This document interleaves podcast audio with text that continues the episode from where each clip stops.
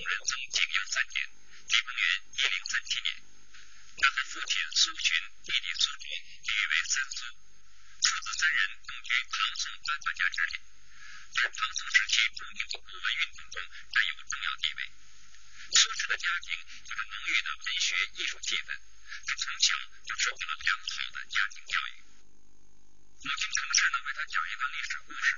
苏轼听了之后呢，马上就会简要开始。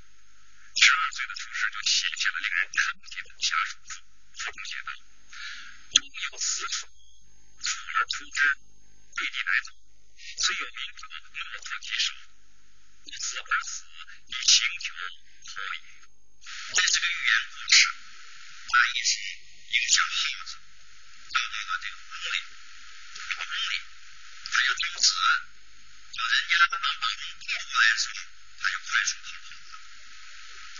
一个聪慧的、机灵的、有趣的故事，显示出书中的从小的那种，呃，天赋。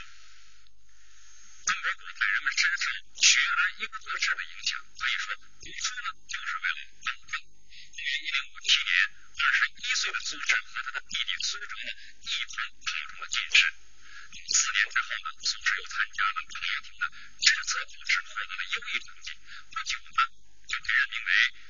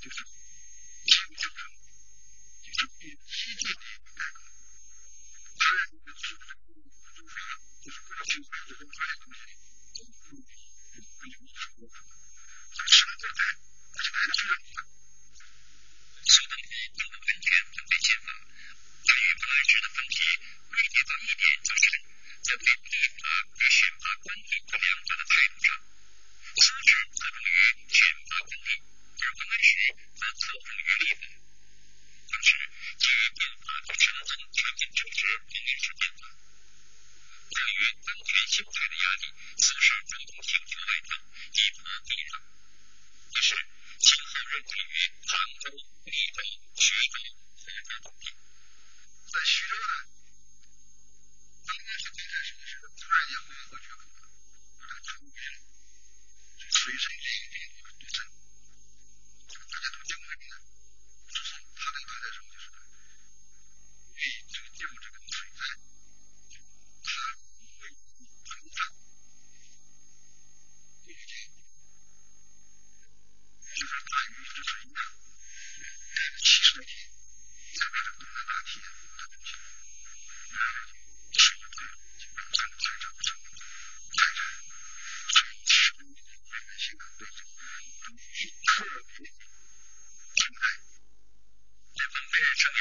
subtract from the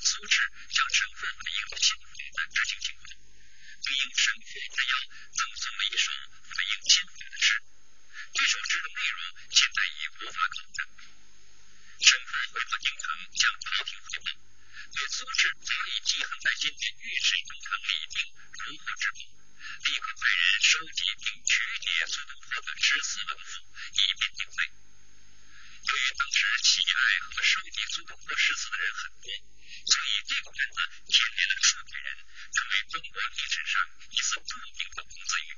这次文字狱因为御史台监狱名称叫乌台，所以历史上把它称作乌台之案。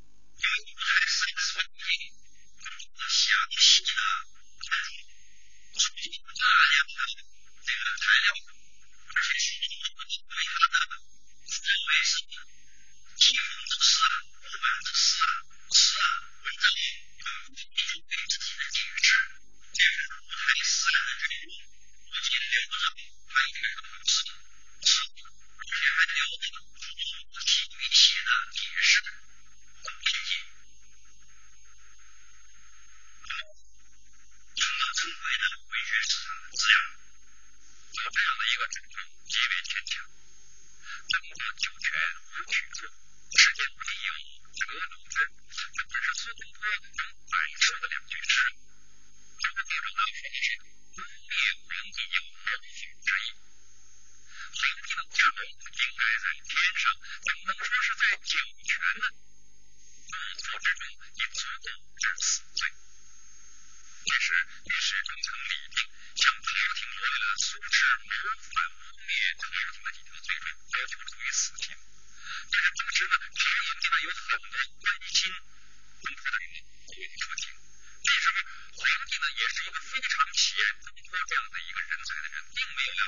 第一次，由此才得以保全了他的性命。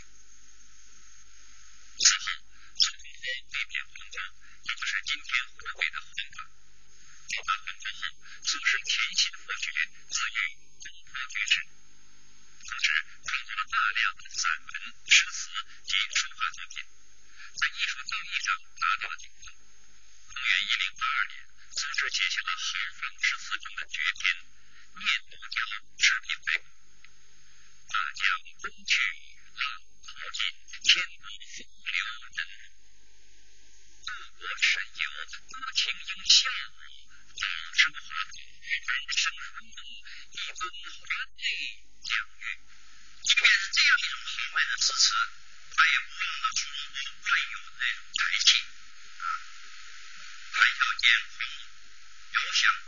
方言小悄增加的。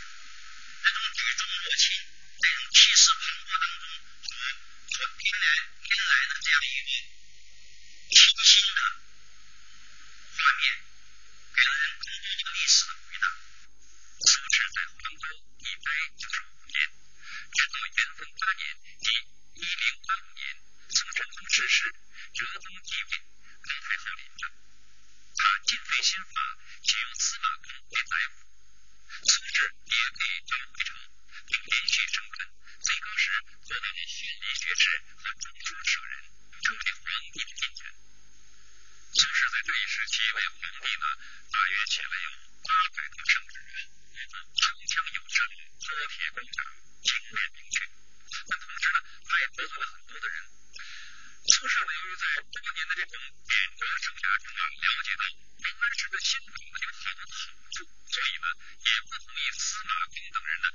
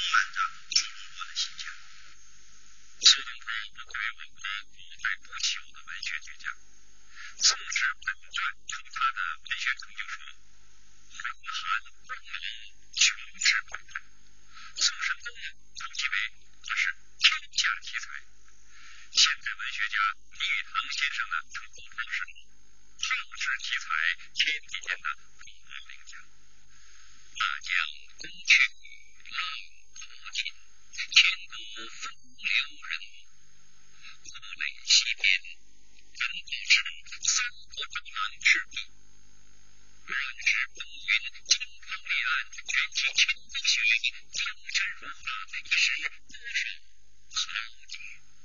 中华民族浩瀚的历史，恰恰如同这大江。